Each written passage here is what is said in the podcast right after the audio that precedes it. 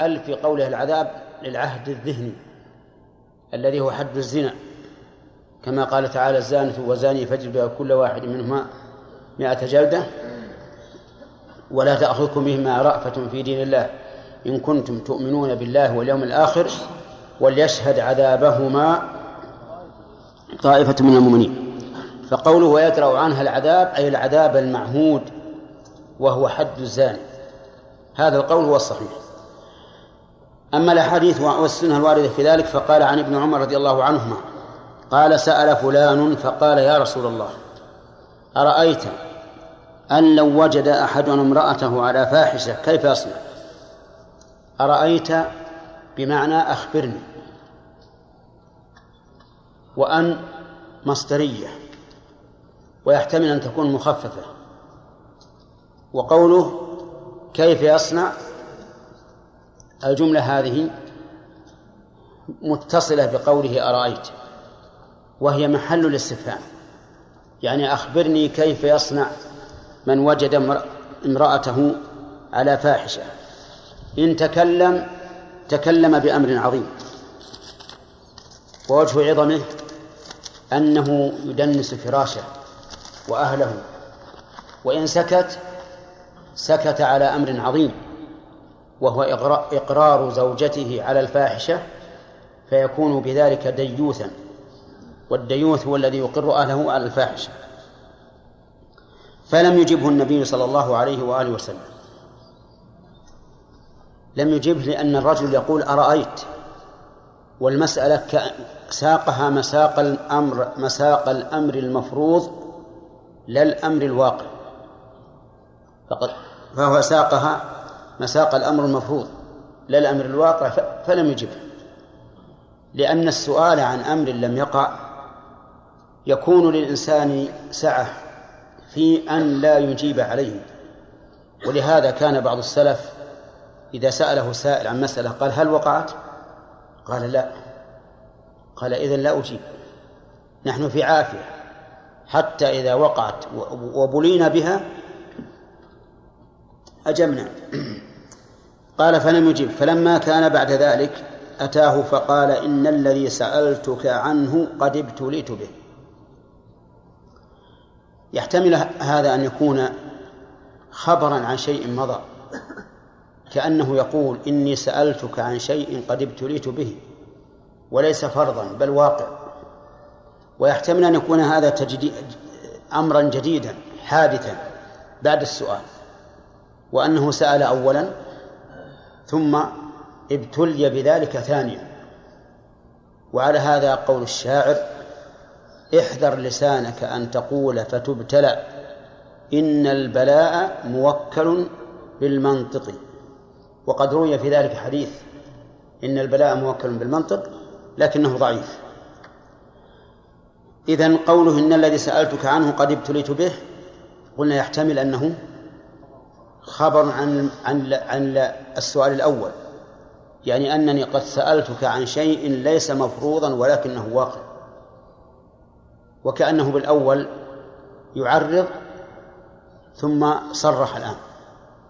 ويحتمل أن يكون هذه البلوى أن تكون هذه البلوى بعد بعد سؤاله.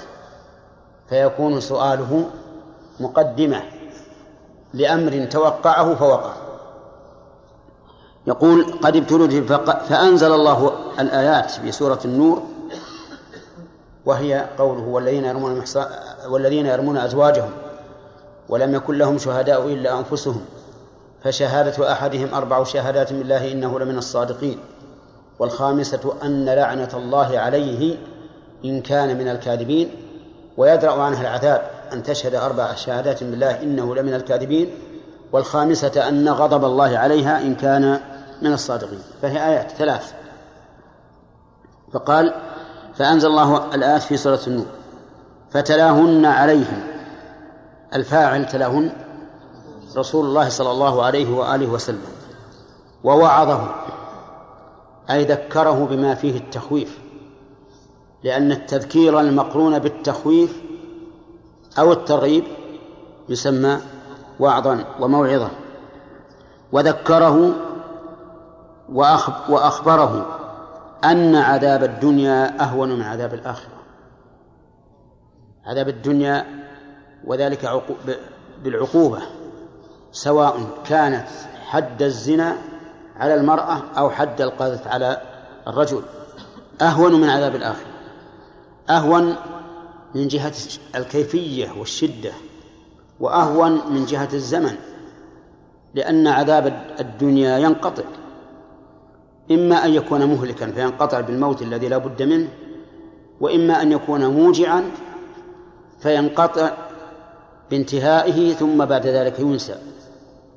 لكن عذاب الآخرة والعياذ بالله أعظم وأشد. قال لا والذي بعثك بالحق كذبت عليها نعم ما كذبت عليه. لا والذي بعثك بالحق. لا هذه زائدة للتوكيد. وذلك لأن المقسم عليه منفي فأكد بنفي القسم. ولا يمكن أن تكون لا هنا نافية لأن لأنه لو كانت نافية ما صح القسم. وقوله والذي بعثك بالحق أي أرسلك به وهو الله عز وجل. وقوله بالحق لها معنيان. المعنى الأول أن بعثته حق. والمعنى الثاني أن ما بعث به حق. وكلاهما صحيح. وقوله بالحق الحق في اللغة الشيء الثابت. الشيء الثابت وضده الزائل. ولهذا يقال الباطل زائل. فالثابت هو الحق والزائل هو الباطل. نعم. وقوله لا والذي بعثك بالحق. اختار القسم بهذا الوصف لله عز وجل لأنه يريد أن يقسم على أن ما قاله حق. فيتناسب المقسم به والمقسم عليه. وهذا من البلاغة أن يأتي الإنسان بقسم مناسب لما يقسم عليه. ولو تأملت قسم الأقسام الواردة في القرآن لوجدت بين المقسم به والمقسم عليه تناسبا. وما أحسن الاستعانة على هذا في كتاب ابن القيم رحمه الله التبيان في أقسام القرآن فإنه ذكر فيه فوائد جمة في هذا الموضوع ونبه على نكت لا, ينب... لا لا تكاد تجدها عند غيره رحمه الله. نعم. ما كذبت عليها أي ما أخبرت عنها بكذب. وإذا نف... وإذا انتفى الكذب وكان المقام مقام تصديق لازم من ذلك ثبوت إيش؟ ثبوت الصدق. فهو لم يحتج إلى أن يقول وإنما أنا صادق. لأنه إذا نفى الكذب في مقام الدفاع عن عما أخبر به كان من لازم ذلك الصدق وإنما قيدنا هذا بقولنا في مقام الدفاع عن نفسه لأنه قد يكون الكلام لا صدقا ولا ولا كذبا مشكوكا فيه لكن إذا كان إذا نفى الإنسان الكذب في مقام الدفاع عن نفسه فإنما يريد بذلك إثبات الصدق ثم دعاها. فوعظها كذلك أي وعظها تلاها فوعظها كذلك أي ذكرها بما فيه التخويف والترغيب قالت لا والذي بعثك بالحق إنه لكاذب. هذا تناقض. هو يقول لم يكذب. وهي تقول إنه كاذب. وأتت بقسم مقابل لقسمه تماما يعني مماثل له. لا والذي بعثك بالحق إنه لكاذب. والجملة التي فعلت التي أتت بها مؤكدة بثلاثة مؤكدات. القسم وإن واللام. فبدأ بالرجل فشهد أربع شهادات. لما كان كل واحد منهما لم يقر أجرى اللعان عليه الصلاة والسلام. فبدأ بالرجل فشهد أربع شهادات بالله ثم ثنى بالمرأة فشهدت أربع شهادات بالله. لكن لا بد من شهادة خامسة يقول فيها الرجل وأن لعنة الله عليه وتقول المرأة وأن غضب الله عليها إن كان من الصادقين. ثم فرق بينهما فرق بينهما بطلاق أو بفسخ. بفسخ. ولو كان بطلاق لقال ثم أمره أن يطلقها أو كلمة نحوها. بل هذا فراق. و وقوله ثم فرق تم المعنيين. المعنى الأول حكم بالفرقة والمعنى الثاني أنشأ الفرقة. أنشأ الفرقة. فقال مثلا فرقت بينكم. وعلى المعنى الأول حكم بالفرقة بمجرد اللعان. وهذا هو هو المقصود. لأنه إذا تم اللعان حصلت الفرقة سواء قال القاضي فرقت بينكما أم لم يقل في هذا الحديث فوائد كثيرة. أولا إن كان السائل سأل عما لم يقع ولكنه عنده متوقع فهو شاهد لما أنشدناكموه. من قول الشاعر احذر لسانك أن تقول فتبتلى إن البلاء موكل بالمنطق. وإن كان الأمر بعد أن وقع ولكنه عرض ولم يصرح ففيه أدب بأن يعرض الإنسان في مثل هذه الأمور العظيمة دون أن يصرح ومن فوائد هذا الحديث بيان غيرة الصحابة رضي الله عنهم على محارمهم. يجد رجل مع امرأته يقول إن سكت سكت على أمر عظيم وأن تكلم تكلم بأمر عظيم. ففيه الغيرة العظيمة من الصحابة رضي الله عنهم والغيرة من شيام الرجال. ومن خصال الإيمان ومن لا غيرة فيه لا خير فيه. وإذا قارنت بين غيرة الصحابة وبين ما عليه المتفرنجون والفرنج وأشباههم وجدت الفرق العظيم. الواحد من هؤلاء المتفرنجة والفرنجة أيضا لا يبالي بزوجته. تكلم الرجال تكون معهم تظهر تكشف تفعل ما شاءت ولا يهمه ولا يقشعر جلده لذلك ولا يقف شعره. ولكن الإيمان والفطرة السليمة تقتضي خلاف ذلك. الغيرة غيرة الإنسان على أهله. ومن فوائد هذا الحديث جواز امتناع المستفتى عن الفتية إذا رأى مصلحة في ذلك. لأن النبي صلى الله عليه وسلم لم لم يجبه. وفي حديث آخر في قصة عويمر العجلاني أن الرسول كره المسائل كره هذه المسائل وعابها وأحب أن يبتعد الناس عنها وعن فرضها. ومن فوائد هذا الحديث دليل آه نعم من فوائده أن الإنسان قد يبتلى بما تحدث به. لقوله إن الذي سألتك عنه قد ابتليت به. هذا على قد ابتليت به. هذا على أحد الوجهين. طيب. ومن فوائد هذه هذا الحديث أن القرآن كلام الله. لقوله فأنزل الله الآيات. وجهه أن هذا الإنسان لوصف لا يقوم بنفسه.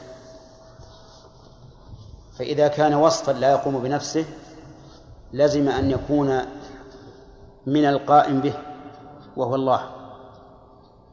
أي من منزله وهو الله. انتبه. وإنما قلنا وصف لا يقوم بنفسه لأن لا يرد علينا قول الله تعالى أنزل من السماء ماء. أنزل لكم من العام ثمانية أزواج. أنزلنا الحديد فيه بأس شديد. فهذا لا يكون المنزل كلاما لله. لماذا؟ لأنه عين قائم بنفسه. بخلاف الكلام فإنه وصف. لا بد له من متكلم ومن فوائد الآية الكريمة إثبات علو الله.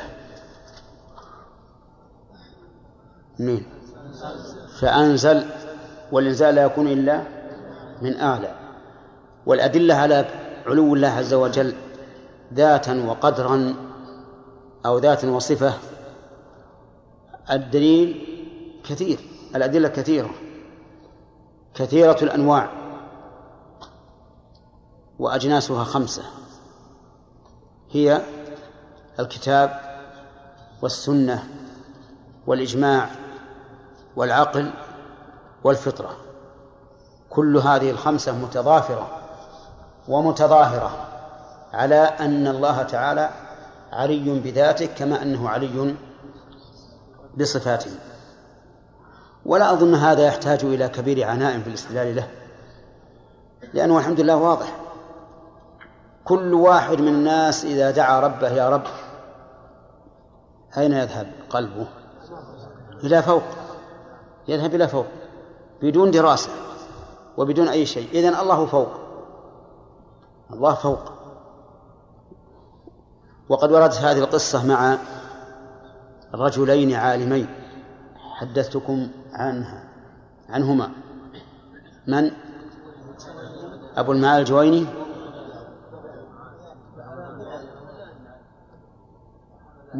من الذي كان ينكر العلو؟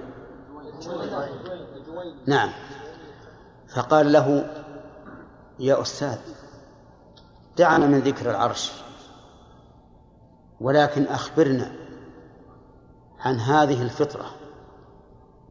ما قال عارف قط يا الله إلا وجد من نفسه ضرورة بطلب العلو. فجعل يضرب على رأسه حيرا الهمدان حيرا الهمدان لأنه تحير هذا أمر فطري. حتى العجائز يعرفه من فوائد هذا الحديث أن أعظم واعظ يوعظ به القرآن. لقوله فتلاهن رسول الله عليه عليه رسول الله صلى الله عليه وآله وسلم. ومن فوائده استدلال النبي صلى الله عليه وآله وسلم بالقرآن. وهذا له عدة شواهد. أنه يستدل بالقرآن. ومن ذلك أنه كان يخطب مرة فجاء الحسن والحسين عليهما ثياب يعثران بهما يعثران به بالثياب فنزل من المنبر وأخذهما وقال صدق الله إنما أموالكم وأولادكم فتنة. ومن فوائد من فوائد الحديث أنه ينبغي للحاكم عند إجراء الملاعنة بين الزوجين أن يعظهما ويذكرهما. لأنه ربما يكون الإنسان متهما لزوجته اتهاما لا أساس له فإذا وعظ وخوف رجع. فينبغي للحاكم قبل إجراء اللعان أن يعظهما ولا أحسن مما وعظ به الرسول عليه الصلاة والسلام.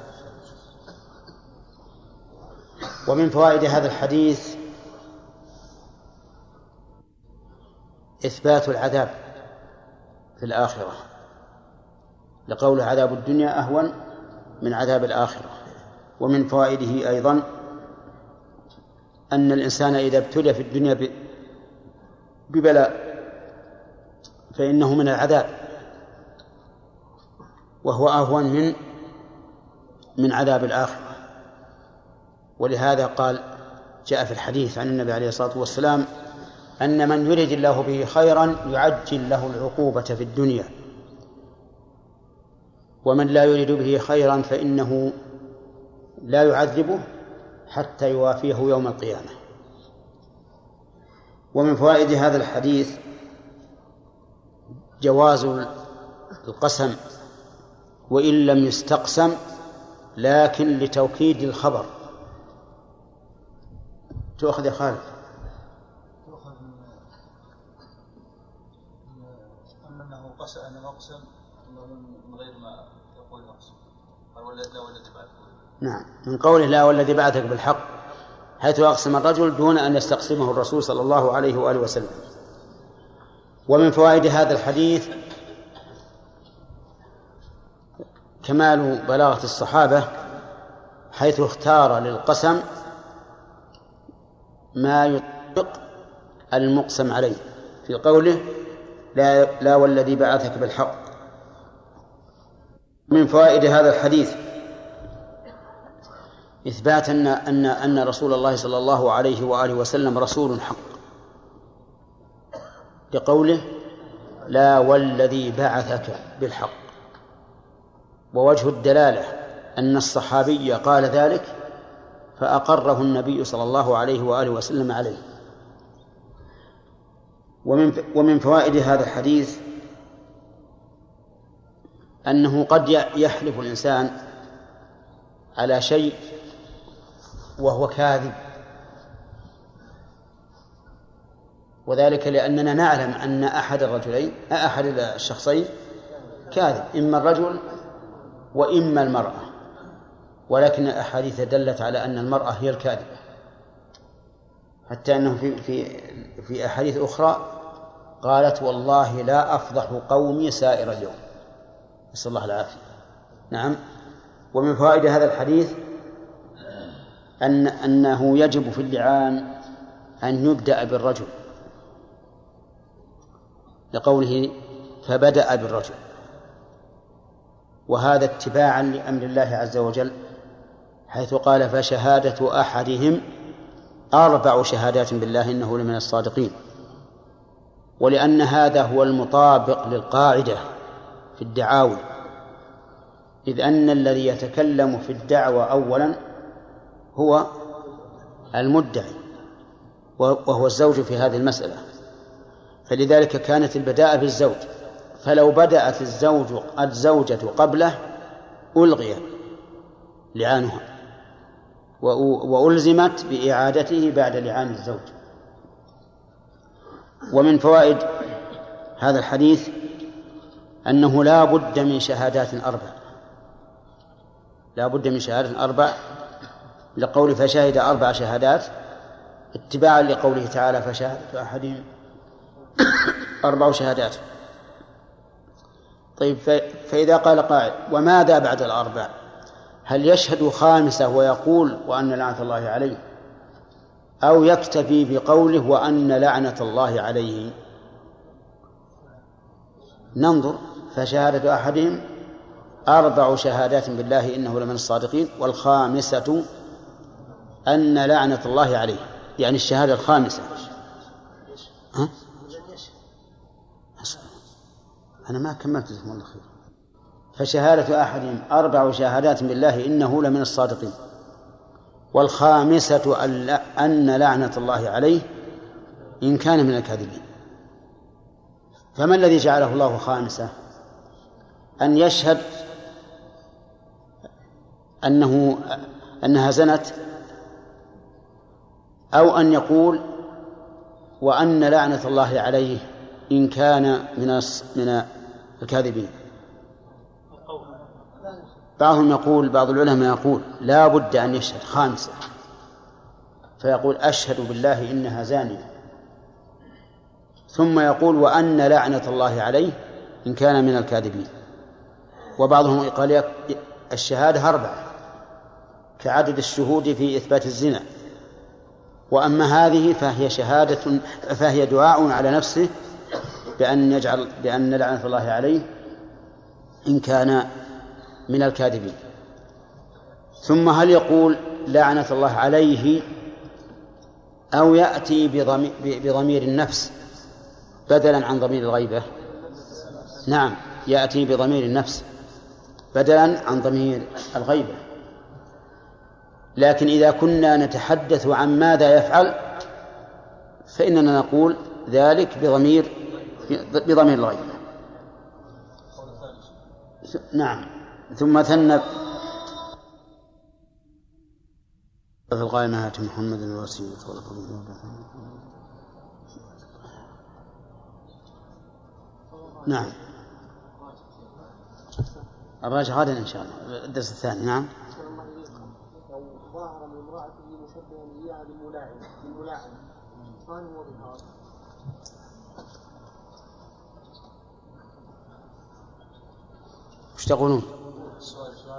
يقول لو شبه امرأته بالملاعنة فقال أنت علي كظهر من لاعنت.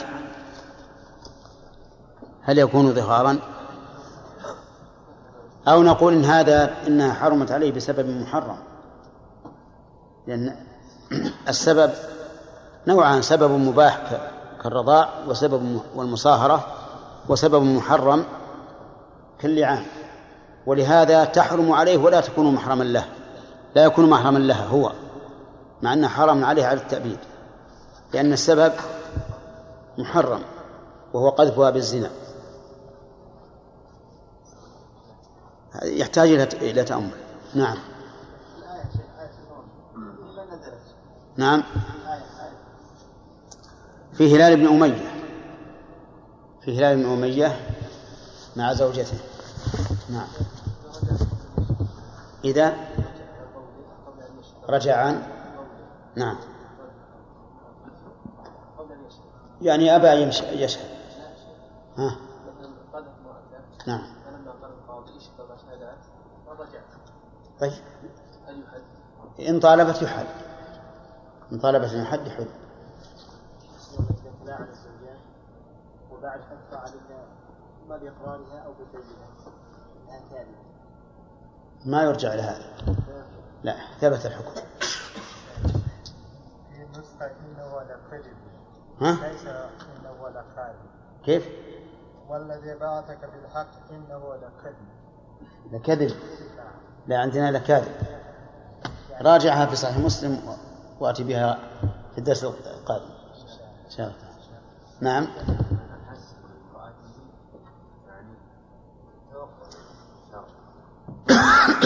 نعم.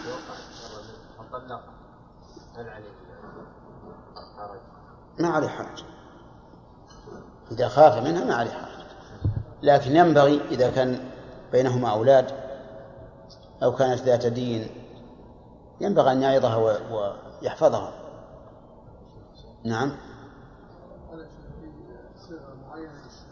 إيش؟ اي يقول أشهد بالله. أشهد بالله أن زوجتي هذه ويعينها أو يسميها. زانية. شهادة أحدهم. أربع شهادات بالله يشهد بالله. علم من حال أحدهما أنه صاحب دين والآخر ممكن أن يحلف إيمان فاجره هل نعمل بالقرائن بعد لا.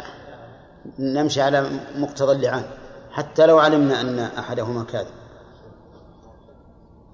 من يريد أن يحل أنت؟ خمسة. خمس دقائق. أخذت أنت. شيء آه، رجل يا زكي آل من نساء من امرأته شهرا. هل يعتبر من الإيلاء الذي تضرب وله المدة أم لا؟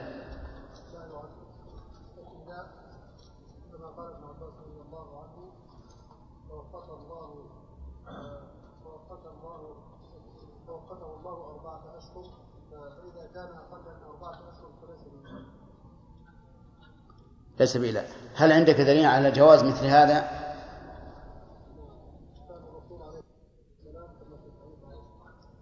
إيش؟ ماذا فعل؟ آل من نسائه كم؟ نعم. قيلي إذا تمت المدة مدة الإيلاء وهي أربعة أشهر فهل تطلق الزوجة أم ماذا؟ أو أو يجامع.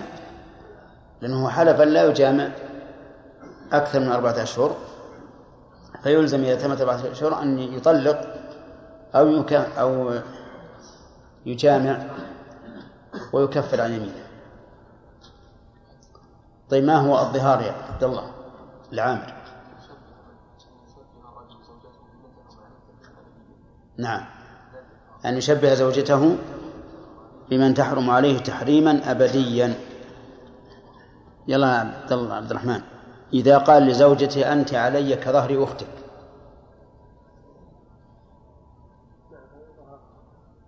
كظهر أختك. فهو ظهار. ها؟ هو قال هذا الكلام. هل يكون ظهارا أم لا؟ بندر خالد لماذا؟ نعم إذا قال لزوجته أنت علي كظهر أمك هل يكون ظهارا؟ لماذا؟ لأن أم زوجته حرام عليه على التأبيد بخلاف أخته طيب ما هي كفارة الظهار؟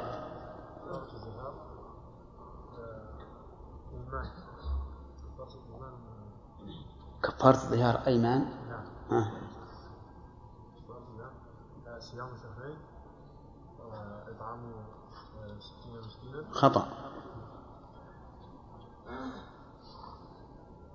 تحرير رقبة نعم. فإن لم يجد فصيام شهرين فإن لم يجد شهرين؟ نعم فإن لم يجد إطعام ستين مسكينا فإن لم يجد؟ فإن لم يسبق نعم. فإطعام طيب. فإن لم يجد؟ يجد سقطت. نعم. طيب. الأخ. أي نعم. لا لا. جديد. الله مقبل. هل يصح الظهار مؤقتا؟ المقبل ولا المقبل؟ أنت مقبل بعد؟ والله يكثر المقبلين. طيب أنا أريد أن المقبل من بلد آخر. نعم. يلا المقبل الثاني. يصح الظهر مؤقتا؟ وش صورته؟ ما صورته؟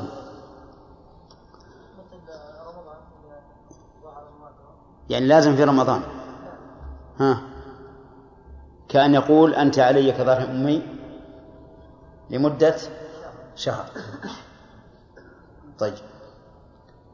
هل يصح الظهار معلقا؟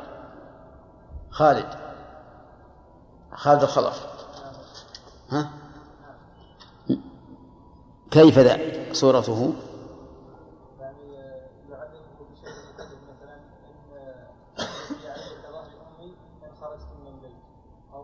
أنا تكلمت باحد أو إذا دخل الشهر فأنت علي كظهر أمي. يصح؟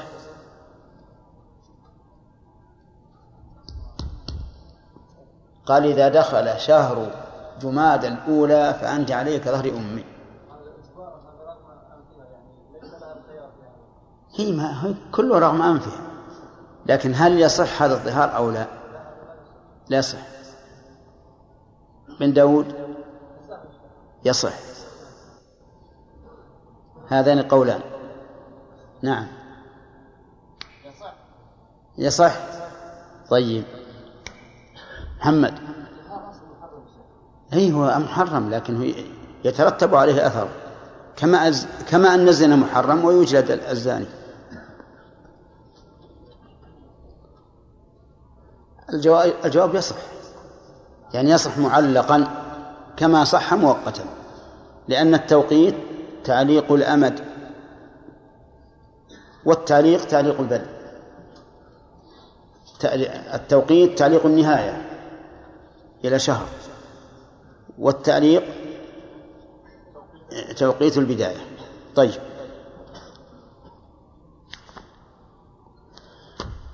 ذكرنا على الإطعام أن الإطعام الواجب أو الصدقات أو الكفارات تنقسم يا عبد الله إلى ثلاثة أقسام.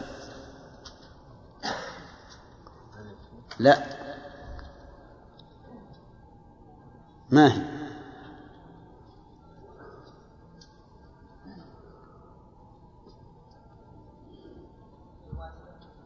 لا. خالد خليل؟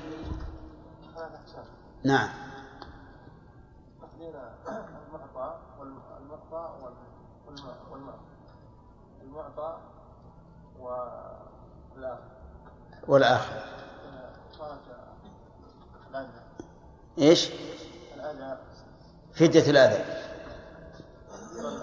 اصبر. ما الذي قدر فيها؟ قدر فيه الآخر مساكين نعم المعطى ثلاث أصفار لكل مسكين نصف صاع.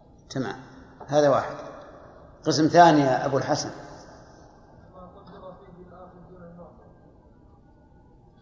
مثل. لا. نعم. كفارة الظهار وكفارة اليمين. الثالث آه. مثل. ها؟ كصدقة الفطر. طيب هل يترتب على هذا التقسيم شيء؟ الجواب نعم يترتب. ما الذي يترتب على ما قدر المعطى والآخر؟ يلا عبد الله.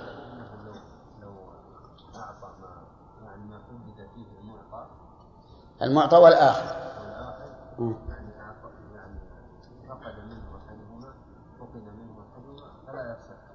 يعني لو أعطى مسكينا ربع صاع فإنه لا يجزئه. إذا الآخر وكذلك إذا إذا خالف للمعطى لو أعطى ثلاث آصع لتسعة مساكين. تمام. طيب. وما قدر فيه الآخذ دون المعطى عبد المنان لو أعطى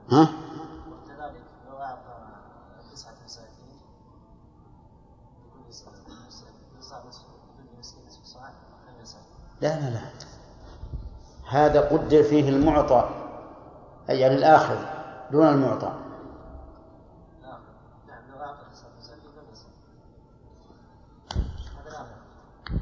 ها.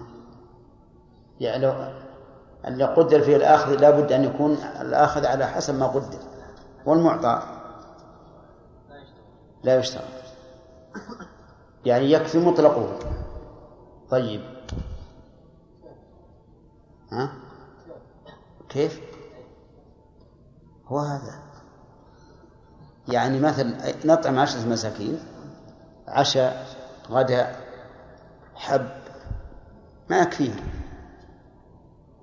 ولهذا ينبني على هذا هذا هذا أنه لو غدى المساكين أو عشاهم أجزأه. حتى لو قليل هل يصير نصف لا لازم من من غداء أو عشاء على الأقل. شبع. شبع. طيب. الثالث.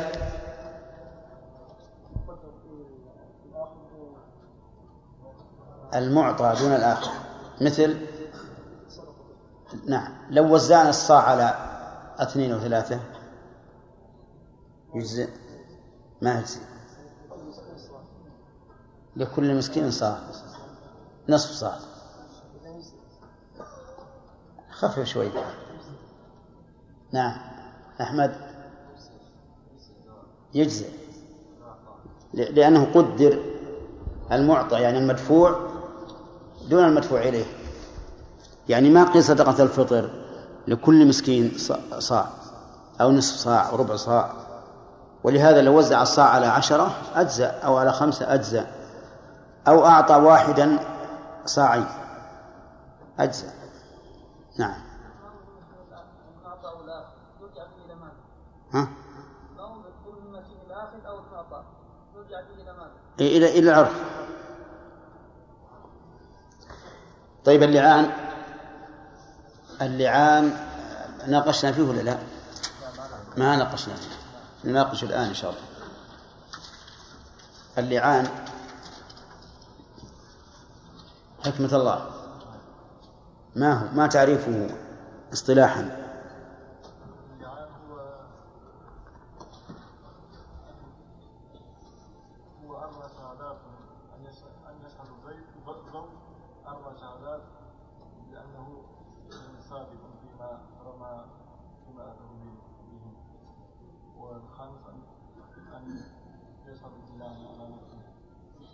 يعني شهادته مؤكدة بإيمان؟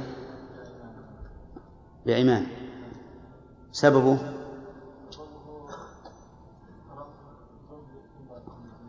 بالزنا رمي الزوج امرأته بالزنا. نعم.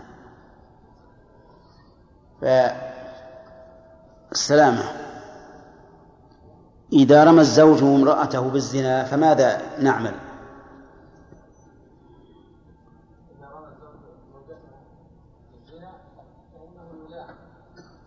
على طول؟ ها. لا. نعم. فإن أقرت فعليها الحد دونه. وإن وإن أبى أن يلاعن؟ فعليه الحد دونها. طيب. وإن أقام بينة؟ أو أقرت؟ طيب. إحنا ذكرنا إما أن تقر فالحد عليها دونه أو تنكر ولا يلاعن فالحد عليه دونه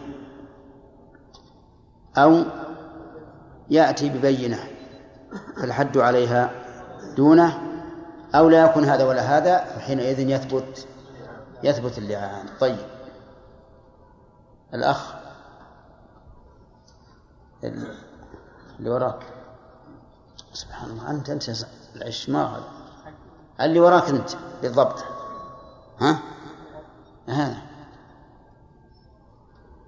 ماذا يقول الزوج في لعانه؟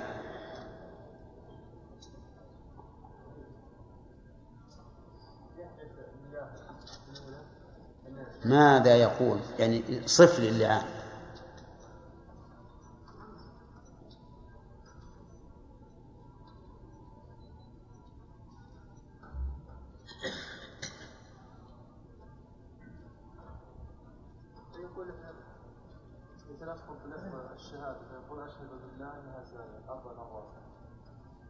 أن زوجتي هذه زانية.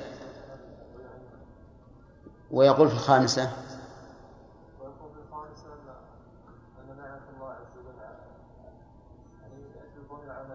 نعم. أحسن. طيب.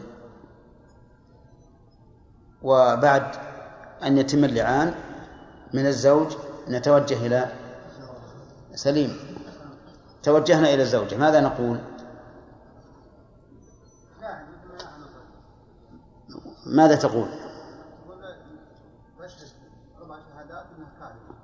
هكذا تقول أشهد أربع شهادات أنها كاذبة أربع مرات أحسنت. وفي الخامسة؟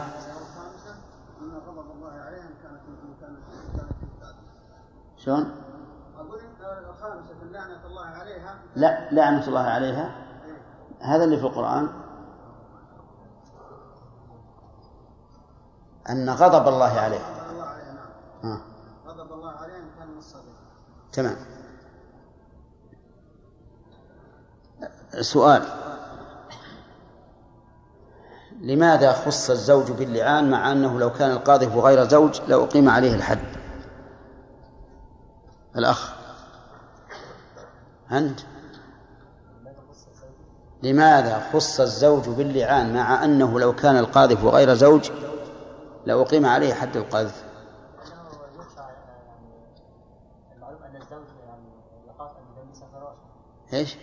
أن الزوج إيه. يبعد أن يكون أن يكون كاذبا عليها.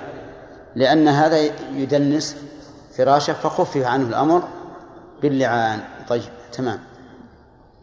ولماذا خصت الزوجة بالغضب والزوج باللعن؟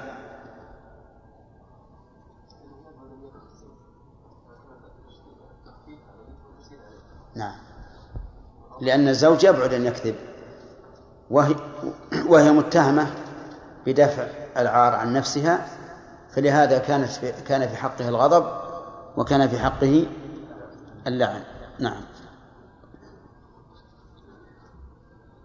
طيب في في الحديث يقول ثم فرق بينهما علي هل هذا حكم؟ يعني بيان للحكم الشرعي وهو أنه أنه يثبت التفريق بينهما أو هو إنشاء بمعنى أنه فرق بينهما يعني قال فرقت بينكما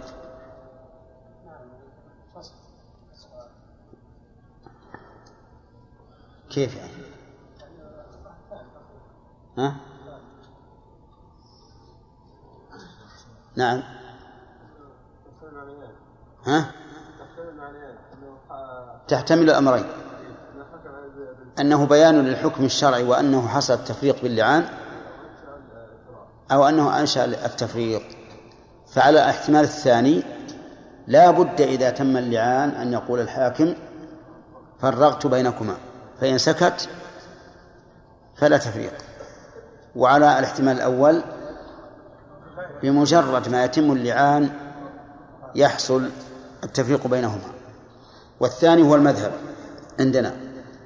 والأول قال به بعض أهل العلم وأنه لا بد أن يقول القاضي فرقت بينكم قد فرقت بينكما بلعانكما. ثم قال وعنه. بسم الله الرحمن الرحيم. أخذنا نعم. نعم. طيب. في بقية فوائد الحديث الأول في باب اللعان آه، دليل على أنه لا بد أن يتقدم الزوج باللعان. فإن سبقته هي فلم يصح لعانها. لقوله ثم ثم ثنى بالمرأة. وهذا هو ما دلت عليه الآية. لأن الله تعالى قال ويدرأ عنه العذاب. أي حد الزنا. وهذا لا يثبت إلا بعد لعان الزوج. ومن فوائد هذا الحديث بيان أنه قد يقع بين الزوجين من الخصومة ما يصل إلى هذا الحد. يدعي عليها الزنا وهو أصدق من أقرب إلى الصدق منها وتكذبه عيانا. نعم فتقول إنه لكاذب. ومن فوائد هذا الحديث ثبوت التفرقة بين الزوجين باللعان فإما أن يكون ذلك بمجرد تمام اللعان وإما أن يكون ذلك بتفريق الحاكم على قولين للعلماء. ولكن لو أردنا أن نسلك سبيل الاحتياط قلنا إيش؟ الأولى أن يفرق بينهم احتياطا وهو إذا فرق بينهما لم ينتقض التفريق باللعان وعنهم ما أخذنا شيء ها؟ وعنه رضي الله عنه خلي بعد وعنه رضي الله عنه أن رسول الله صلى الله عليه وآله وسلم قال للمتلاعنين حسابكما على الله. أحدكما كاذب لا سبيل لك عليها. حسابكما أي حساب من أثم منكما. فإن كان الزوج كاذبا حوسب على ذلك. وإن كانت هي كاذبة حوسبت على ذلك. فحسابهما على الله. حتى الصادق يحاسب ولكن يقرر ولا ولا يأثم. أحدكما كاذب. وهذا متعين أن أحدهما كاذب. إما الزوج وإما الزوجة. إما الزوج في دعواه أنها زنت وإما الزوجة في إنكارها ذلك. والكذب هو الإخبار بخلاف الواقع. لا سبيل لك عليها أي لا طريق لك عليها. برجعة أو عقد. لأن التحريم بينهما يكون مؤبدا. فقال يا رسول الله مالي يريد بذلك المهر الذي أمهرها. فقال إن كنت صدقت عليها فهو بما استحللت من فرجها وإن كنت كذبت عليها فذلك أبعد لك منها متفق عليه. إن كنت صدقت عليها فقد استحق استحقته بما استحل من فرجها. لأن المهر يثبت كاملا بالوطء وإن كنت كذبت عليها فهو أبعد لك منها. لأنها بعدت عنك الآن بعدا تاما.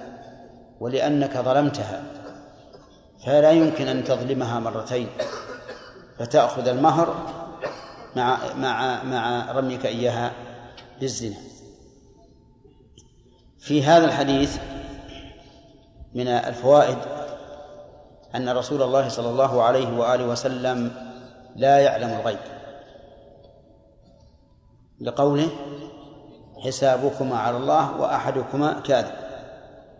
ولو كان يعلم الغيب لحاسب من يقتضي الواقع حسابه حساب الدنيا وهو العذاب بالحد. ومن فوائد هذا الحديث أنه إذا انتفى أحد النقيضين ثبت الآخر.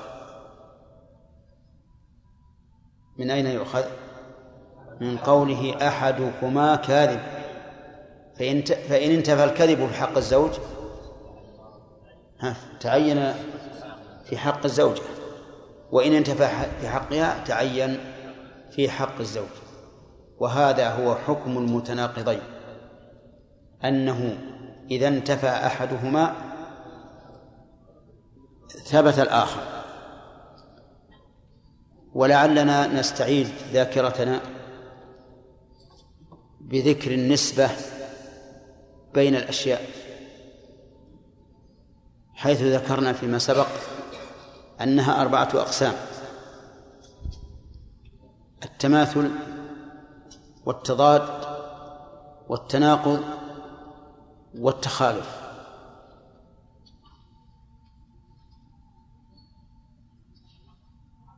هذه النسبة بين الألفاظ ومعانيها. فما هو التماثل؟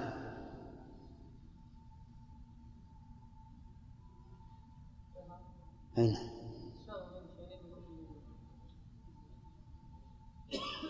أن يكون كل لفظ بمعنى الآخر مثل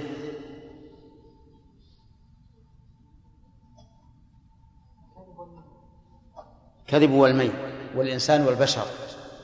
طيب هذا التماثل التضاد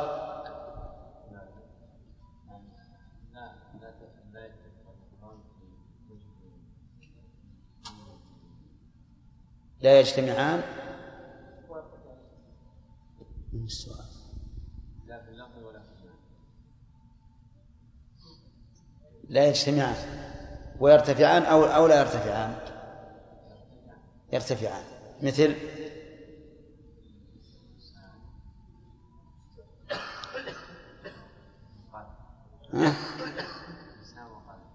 وإيش؟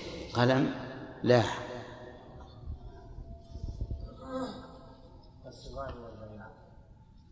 السواد والبياض.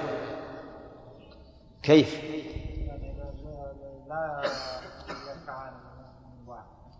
لا يجتمعان. ويرتفعان. ماذا يكون الشيء؟ يعني أزرق إيش؟ ليس بأسود ولا أبيض يكون أزرق يعني غير هذه الألوان عين. مثلا أصفر. أصفر. طيب. النقيضان. لا يجتمعان ولا يرتفعان مثل الحركة والسكون. الشيء إما متحرك وإما ساكن بقي الخلافان يختلفان ولكنهما يجتمعان ويرتفعان. كالسواد والقيام. السواد والقيام. السواد غير القيام لكن يمكن يجتمعان. فيكون الشيء أسود قائما ويمكن أن يرتفع فيكون أبيض قاعدا. ما في تسمية اليوم؟ ها؟ بسم الله الرحمن الرحيم. الحمد لله رب العالمين وصلى الله وسلم على نبينا محمد وعلى آله وأصحابه أجمعين. حديث ابن عمر الثاني.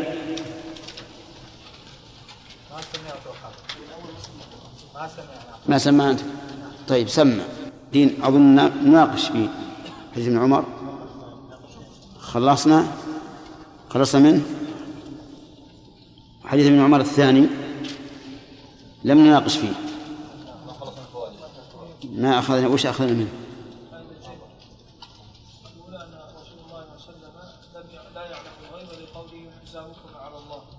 واحدكما كاذب ولو كان يعلم الغيب لحا- لحاسب من يقتضي الواقع الحساب وحساب الدنيا وعلاه والثاني أنه إذا انتفى أحد النقيضين ثبت الآخر يؤخذ من قوله احدكما كاذب فإن- فإن انتفى الكذب في حق الزوجين تعين في حق الزوج إيش؟ إيش؟ فإن انتفى الكذب في حق الزوج تعين في حق الزوجة وإن انتفى في حقها تعين في حق الزوج وهذا هو حكم المتناقضين لأنه إذا انتفى أحدهما ثبت الآخر ولعلنا نستعيد ذاكرتنا بذكر النسبة بين الأشياء حيث ذكرت هذا أظن ما ما له حاجة. لا حاجة ذي فيها فائدة يعني نذكرها ولا هي موجودة بالشريط عجيب. طيب. خلاص. ما في إلا ثنتين ذولي؟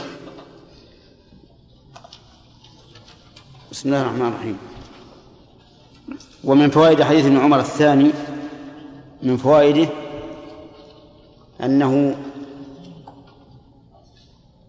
أن العلاقات بين الزوجين تنقطع وتحرم المرأة تحريما مؤبدا لقوله لا سبيل لك عليها. ومن فوائده أنه لا يرد المهر إلى الزوج ولو كان يعتقد أنها زانية. لقول الرسول صلى الله عليه وآله وسلم لما قال مالي؟ قال إن كنت صدقت عليها إلى آخره. وفي لفظ أنه قال لا مال لك. لا مال لك. ومن فوائد هذا الحديث حسن إقناع الرسول صلى الله عليه وآله وسلم بإقرار الأحكام في قلوب العباد. لقوله إن كنت صدقت عليها فهو بما استحللت من فرجها وإن كنت كذبت عليها فذلك أبعد لك منها. فإنه إذا قال هذا الكلام اطمأن الإنسان أكثر. ومن فوائد الحديث أن المهر لا يسقطه أن المهر إذا استقر لم يسقطه زنا المرأة. لقوله فهو بما استحللت من فرجها. ومن فوائده أن المهر لا يستقر بالخلوة لقوله بما استحللت من فرجها ولقوله تعالى يا أيها الذين آمنوا إذا نكحتم المؤمنات ثم طلقتموهن من قبل أن تمسوهن فما لكم عليهن من عدة تعتدون نعم. وقد فرضتم لهن فريضة فنصف ما فرضتم. ثم طلقتموهن من قبل أن تمسوهن؟ يا نعم. لا جناح عليكم. إن طلقتم النساء ما لم تمسوهن. غلط. وإن طلقتموهن من قبل أن تمسوهن وقد فرضتم لهن فريضة. فنصف ما فرضتم إلا أن يعفون. الشاهد قوله من قبل أن تمسوهن.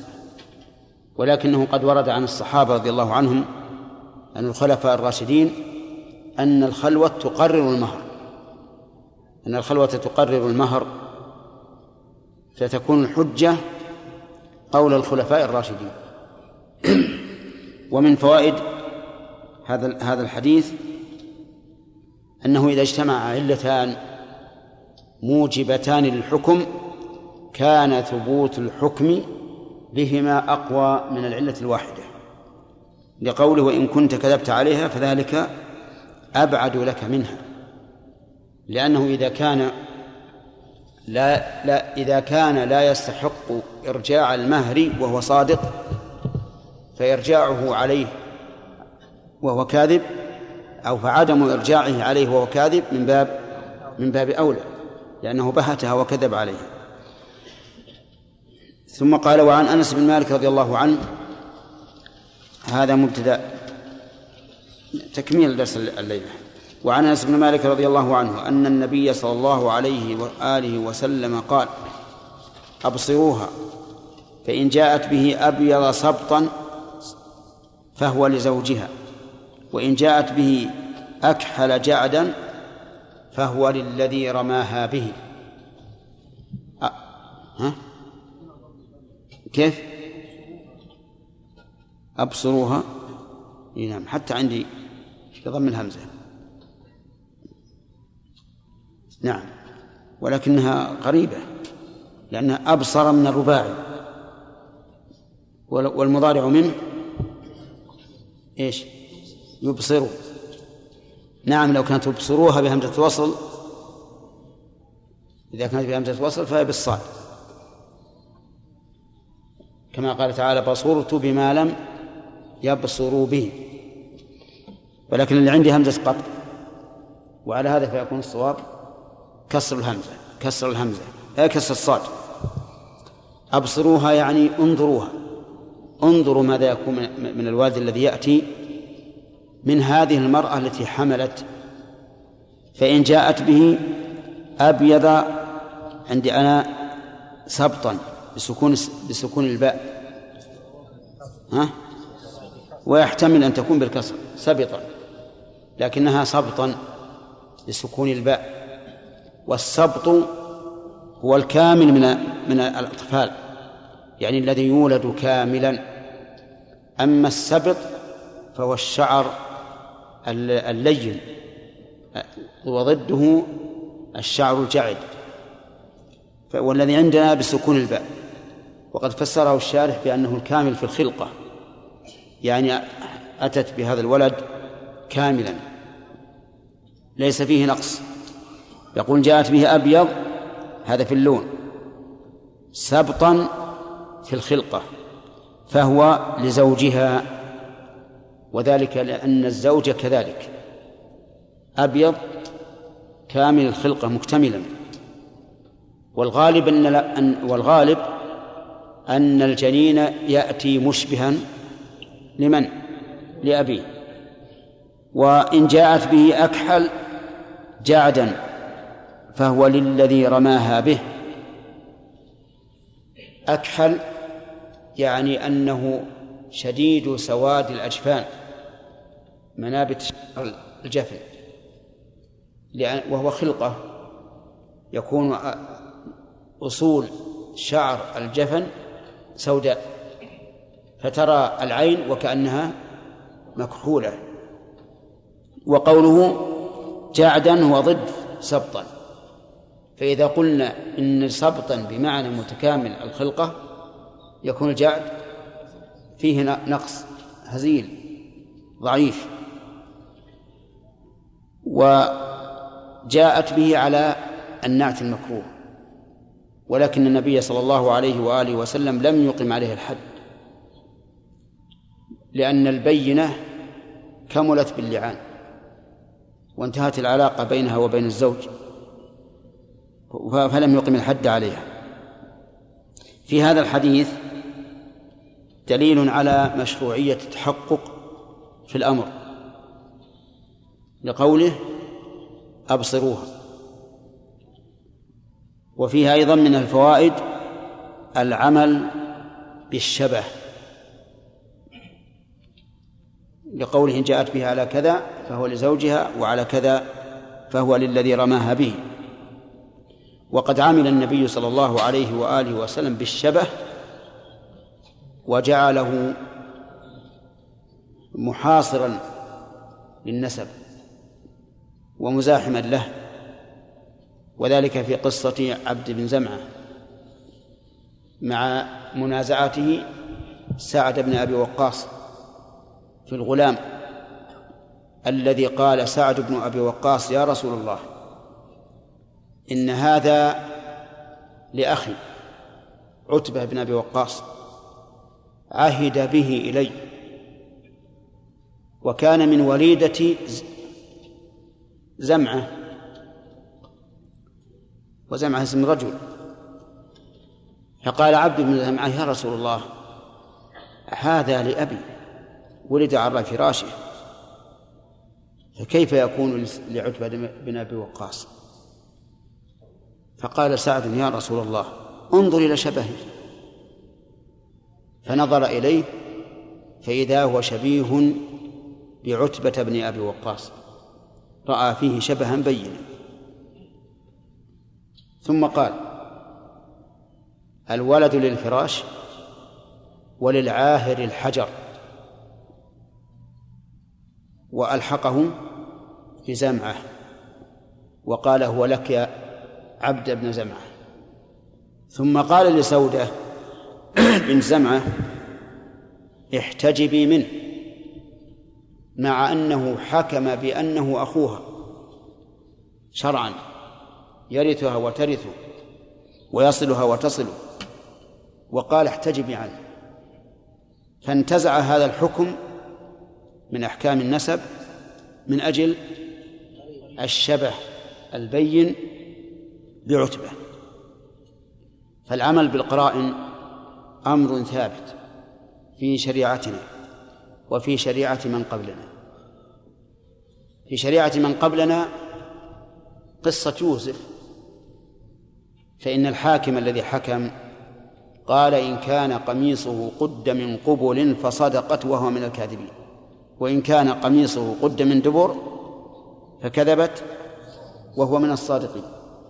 فلما رأى قميصه قد من دبر قال إنه من كيدكن إن كيدكن عظيم. وفي قصة سليمان مع المرأتين اللتين أكل أكل ابن إحداهما الذئب. أكل ابن إحداهما الذئب. فقضى فطلب سكينا يشق الباقي من الولدين نصفين. أما الكبرى فوافقت وأما الصغرى فأبت. فقضى به للصغرى بالقرينة وهي الشفقة والرحمة. المهم أن القرائن يعمل بها. ولكن هل القرائن تغير الأحكام الشرعية؟ الجواب لا تغير الأحكام الشرعية. لكن يعمل بها عند فقد الحكم الشرعي. فمثلا لو جاءنا لو جاءنا مدع ومدعى عليه وكان بيد المدعي آلة حدادة. وهو وهو من الحدادين. بيد المدعى عليه قصدا كان بيد المدعى عليه آلة حدادة وهو من الحدادين. وكان عند المدعي بينة أن هذه الآلة له. فهنا قرينة وهنا بينة. بينة الشرعية بأيهما نعمل؟ بالبينة. فالقرائن عند عدم وجود البينات لا شك أنها لها أثر. طيب فإن قال قائل لماذا أمر النبي عليه الصلاة والسلام بإبصارها حتى ينظر ولدها أليس الستر أولى؟ فالجواب أنه قال نعم الستر أولى. لكن هنا تعلق حق طرف آخر وهو الزوج. وذلك من أجل أن يظهر للناس أن الزوج أصدق منها إن جاءت به على النعت المكروه أو أنها هي أصدق منه إن جاءت به على الوجه المطلوب على الوصف المطلوب. وإلا فلا شك أن الستر أولى لكن لما تعلق به حق الغير أمر النبي صلى الله عليه وآله وسلم أن يسأل ويبحث. ثم قال وعن ابن عباس رضي الله عنهما أن رسول الله صلى الله عليه وآله وسلم أمر رجلا أن يضع يده عند الخامسة على فيه وقال إنها موجبة. رواه أبو داود والنسائي ورجاله ثقات. قوله عليه الصلاة والسلام قول ابن عباس أمر رجلا أن يضع يده. الرجل هذا لا نعلمه وليس من من من الضروري أن يعلم. لماذا؟ لأنه لا لا يختلف في الحكم سواء علم أم لم يعلم. المهم أنه أمر هذا الرجل أن يضع يده عند الخامسة على فيه أي على في الزوج. على لأن لعله يمسك. وقال إنها موجبة. إنها أي الخامسة موجبة. موجبة لأي شيء. قيل إنها موجبة للعنة لأنه سيقول وأن لعنة الله عليه إن كان من الكاذبين. وقيل موجبة للحد على المرأة. لقوله لقوله تعالى ويدرأ عنها العذاب أن تشهد أربع شهادات بالله فثبوت العذاب عليها ثبت بشهادة الزوج.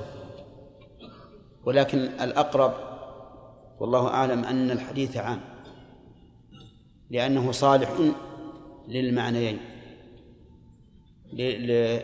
لوجوب اللعنة على من دعا على نفسه بها وكذلك وجوب الحد على المرأة. يعني كأنه قال إنك إن فعلت فستحد المرأة. إلا أنه يعكر على هذا أنه لو شاءت المرأة لرفعت الحد فلا يكون قوله موجبا لكنه سبب للإيجاب لأنه قد يعارض بمانع وهو أن المرأة تلاعن وينتفي عنها الحد وعليه فيكون المقطوع به أن كلمة موجبة يعني موجبة للعنة. أما كونه موجبة للحد ففيه احتمال. يستفاد من هذا الحديث جواز التوكيل فيما يتعلق بالحدود. لأن الرسول عليه الصلاة والسلام أمر الرجل أن يضع يده على في الزوج. وهذا شيء ثابت وقد مر علينا أن الرسول عليه الصلاة والسلام أمر أنيس أن يغدو إلى امرأة الرجل ويسأل فإذا اعترفت رجمها. ومن فوائد الحديث مشروعية. وضع اليد على في الزوج عند الخامسة. لعله يتراجع. لأنه إذا رجع فسوف يقام عليه حد القذف وهو أهون من عذاب الآخرة. ومن فوائد هذا الحديث أن من دعا على نفسه بما يعلم أنه كاذب فيه فإنه جدير بأن يحق عليه هذا الدعاء. لقوله إنها موجبة. فليحذر الإنسان من هذه المسألة التي قد يتهاون بها بعض الناس. فيقول هو يهودي إن كان قال كذا ونصراني إن كان قال كذا وهو يعلم أنه قاله فإن هذا ربما يعاقب فينسلخ من دون من دون الإسلام من دين الإسلام بناء على هذا الحل. ثم قال وعن سهل بن سعد رضي الله عنه في قصة المتلاعنين قال فلما فرغ من من تلاعنهما قال كذبت عليها يا رسول الله إن أمسكتها. فطلقها ثلاثا قبل أن يأمره رسول الله صلى الله عليه وسلم. متفق عليه. لما انتهى اللعان بين الزوجين فقد سبق أنه إذا انتهى اللعان بينهما ثبتت إيش؟ الفرقة. وهي بينونة كبرى. بل كبرى البين أكبر البين البينونات هي هذه. لأنها بينونة لا تحل بها المرأة أبدا. بخلاف بينونة الطلاق الثلاث فإنها تحل بعد الزوج. طيب نقول إذا انتهى اللعان ثبتت الفرقة. بتفريق الحاكم أو بمجرد انتهاء اللعان. الصحيح أنه بمجرد انتهاء اللعان تثبت الفرقة يعني إذا لاعن الزوج ثم لاعنت الزوجة ثبتت الفرقة بينهما. فالطلاق فطلاقها ثلاثا. إنما هو من باب التوكيد توكيد هذه الفرقة. وليس طلاقا واقعا على محل لأن الزوجة قد بانت منه. وعلى هذا فلا يكون في الحديث دليل على جواز الطلاق على جواز طلاق الثلاث جملة واحدة كما استدل به بعضهم وسيأتي إن شاء الله في الفوائد. آه، فيؤخذ من هذا الحديث آه، أن طلاق الثلاث بعد اللعان جائز لأن النبي صلى الله عليه وآله وسلم أقر الزوج على هذا ولم ينكر عليه. ولو كان محرما لأنكر عليه النبي صلى الله عليه وآله وسلم. هكذا استدل به بعض العلماء وقال إن الرجل إذا قال لزوجته أنت طالق ثلاثا أو أنت طالق أنت طالق أنت طالق فإنه حلال. ووجه الاستدلال بهذا الحديث أن الرسول صلى الله عليه وآله وسلم أقره على ذلك ولكن الصحيح خلاف هذا القول وأن الطلاق الثلاث بكلمة واحدة أو بكلمات متعاقبات حرام لأنه ثبت من حديث محمود بن لبيد أن رجلا طلق زوجته ثلاثا بكلمات أو بكلمة فقام النبي صلى الله عليه وآله وسلم غضبان. وخطب الناس وقال أيلعب بكتاب الله؟ وأنا بين أظهركم. وهذا إنكار بين واضح.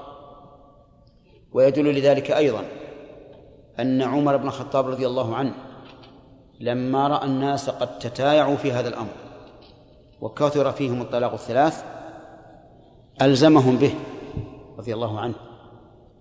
فقال إن الناس قد تعجلوا في أمر كانت لهم فيه أنات فلو أمضيناه عليهم فأمضاه عليهم.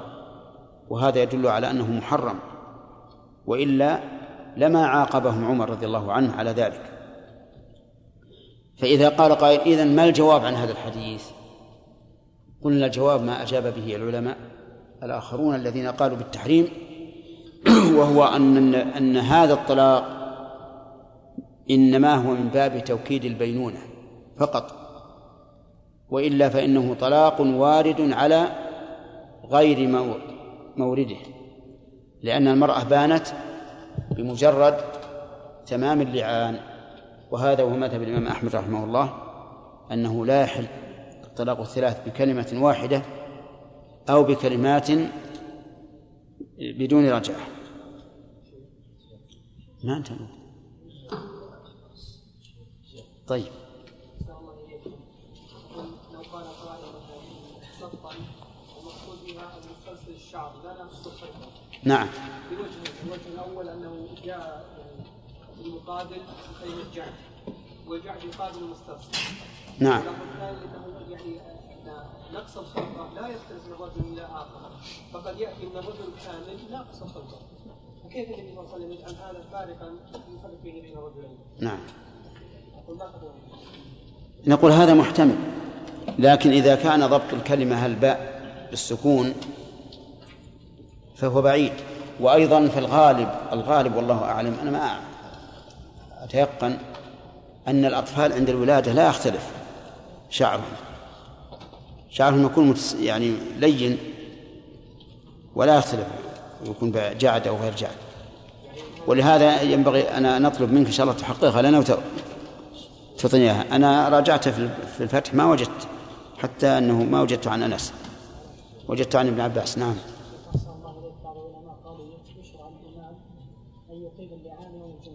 نعم. لا. ليس له وجه. حتى الحدود ليس له وجه أن تخصص بيوم الجمعة لكن الحكام رأوا هذا في وقتنا وقبله أيضا. لأن الناس يجتمعون. وقد قال الله تعالى وليشهد عذابهما طائفة من المؤمنين فيكون بذلك ردع للناس. نعم.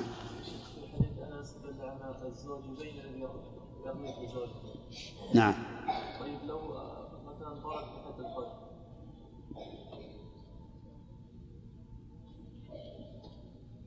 أي نعم. سمعتم سؤاله؟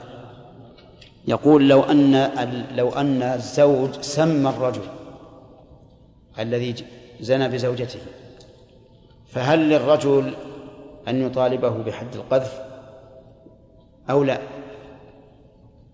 اختلف العلماء في هذه المسألة فمنهم من قال قذف الرجل زوجته برجل تضمن شيئين تضمن قذف المرأة والثاني قذف الرجل باللزوم.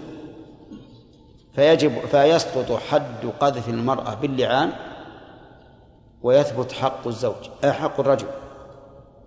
فله المطالبة بحد القذف.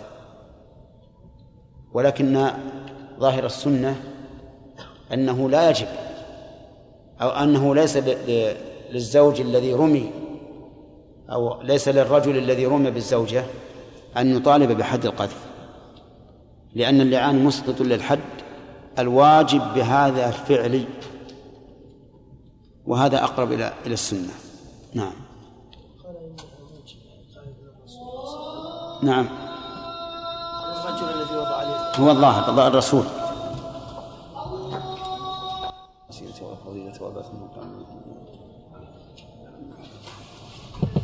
نعم.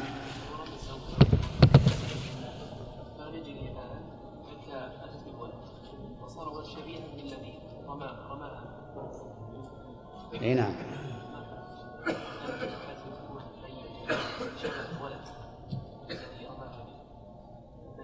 لأن أنا أقول له أن يلاعن. ثم إذا ثم إذا لاعن فله أن ينفي الولد. يقول أن هذا الولد ليس مني.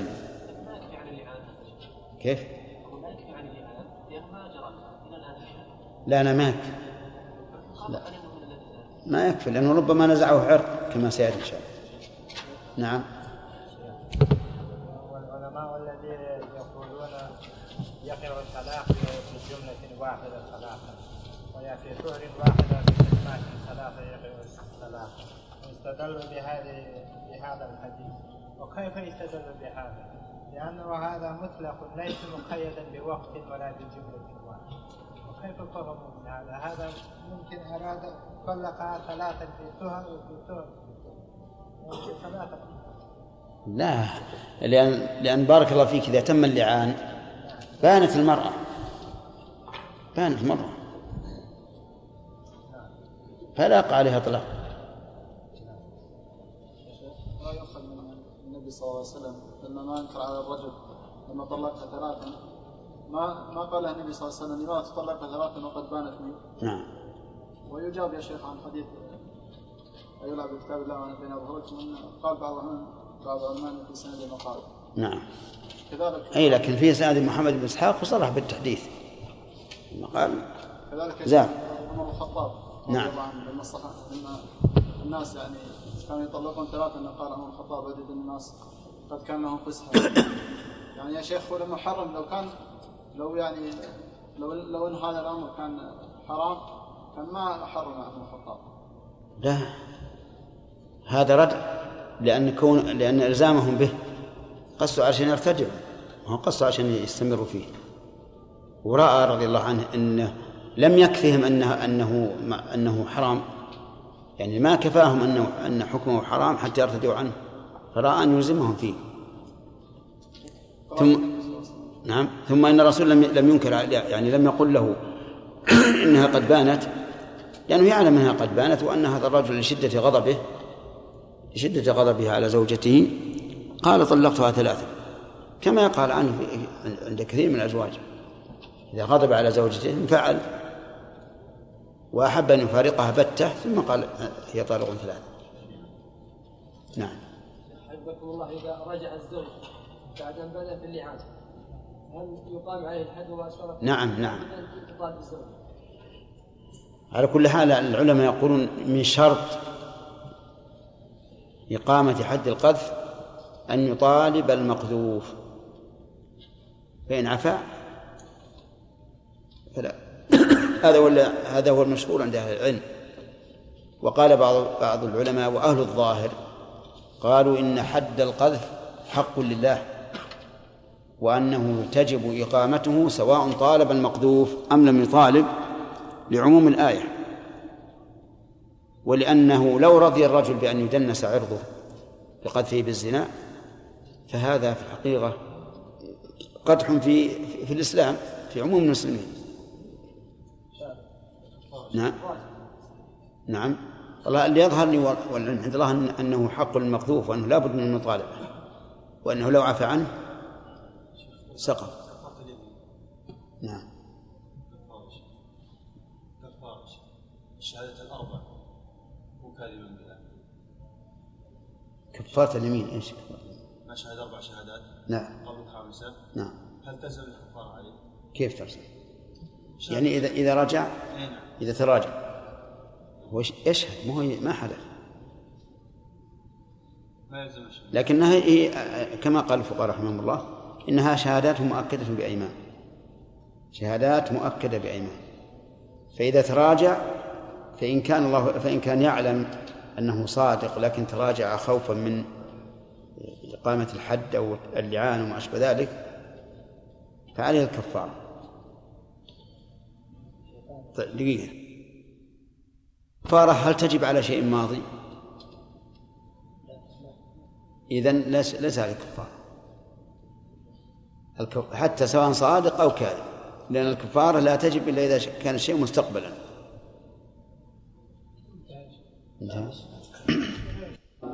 لو أنه لم يتم اللعان هل تجب عليه كفارة اليمين؟ فكان الجواب لا. لأن الشيء على الماضي إما أن يأثم إن كان صادق آه، كاذبا أو لا يأثم إذا كان صادقا. الكفارة ما تكون على شيء مستقبل ما في الصدق أو الصدق لا تصدق القابل الجعد نعم. لجل لجل لجل يعلق على هذا على السبل. اي بيعلق أحسن. شوف من من هو جابه. الله.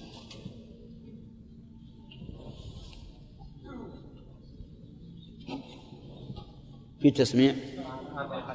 ها؟ ما شاء الله. مر علينا فيما مضى ما يدل على أن رسول الله صلى الله عليه وآله وسلم لا يعلم الغيب. الله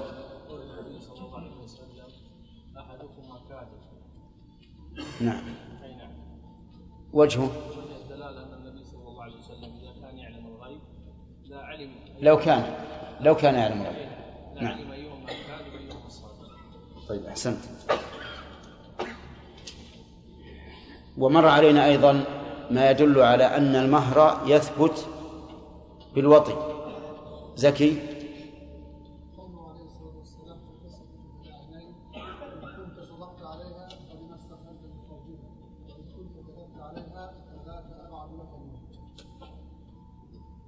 قوله عليه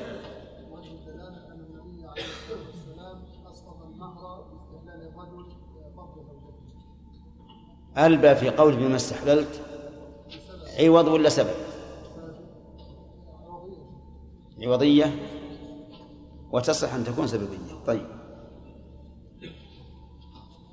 آه، مر علينا أن الرسول عليه الصلاة والسلام قال إن جاءت به كذا فهو لزوجها وإن جاءت به كذا فهو للذي رماها به. الله العام. كيف اعتبر النبي عليه الصلاة والسلام هنا الشبه؟ واللون مع أنه قال في الرجل الذي قال يا رسول الله إن امرأتي ولدت غلام أسود قال لعله نزعه عرق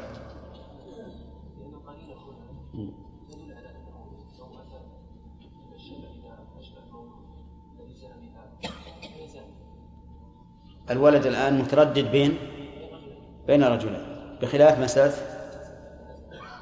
طيب صح. آه، مر علينا أن الزاني يلحقه الولد. كيف؟ محمد؟ قصة عبد بن لا لا لا. الزاني الزاني يلحقه الولد. نعم.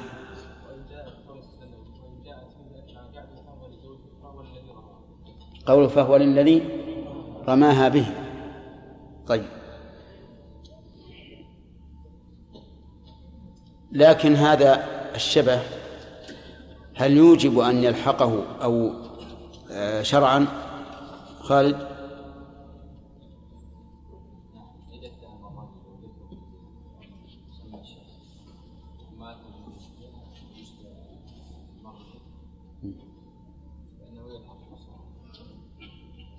يلحقه شرعا؟ نعم. ها؟ لا يلحقه شرعا. الدليل؟ لكن الدليل نريد دليل لا تعليل. نعم. قول سائل كان يدعى لأمة. نعم. ولو كان؟ ولو كان يدعى للزاني لنشر بعيد. نعم. الوادي للفراش ولا الآهر الحجر؟ وهذه المسألة أظن كملنا الحديث. لكن تكلمنا على هذه المسألة ولا؟ على كل حال هذه المسألة مهمة جدا وهي هل يلحق الولد الزاني أو أو يلحق الزوج؟ هذا الحديث الذي مر علينا حديث ابن عمر أنس حديث أنس رضي الله عنه قد يدل على أنه إذا جاء مشبها للأب للزوج فهو أبوه وإن جاء مشبها للزاني فهو له. لكن أكثر العلماء لا يرون ذلك. يرون أن الولد ينتفي عن أبيه ولا يلتحق بالزاني. لقول النبي صلى الله عليه وآله وسلم الولد للفراش وللعاهر الحجر. الفراش انتفى الآن. بقي نصيب العاهر وهو الزاني الحجر. ولهذا كان يدعى لأمه. لا لا يدعى للزاني. ولكن العلماء اختلفوا في مسألة فيما لو زنى رجل بامرأة ليست فراشا. ثم أراد أن يستلحقه فهل يلحق به أم لا؟ أكثر العلماء يقولون لا لعموم وللعاهر الحجر. وقال بعض العلماء إذا استلحقه وليس له معارض فإنه يلحقه لأنه ولده كونا وليس هناك ما يمنع إلحاقه به شرعا. بخلاف ما لو تنازع الزوج والزاني فهنا يكون الولد للفراش للزوج. ثم ها هنا مسألة. هل ينتفي الولد باللعان بدون نفيه أو لا بد من نفيه؟ الجمهور على أنه لا بد من نفيه. لا بد من نفيه. والصحيح أنه يصح نفيه ولو كان حملا. قبل أن يوضع. ولكن على هذا الرأي إذا قلنا لا بد من نفيه فهل يجوز للزوج أن ينفيه؟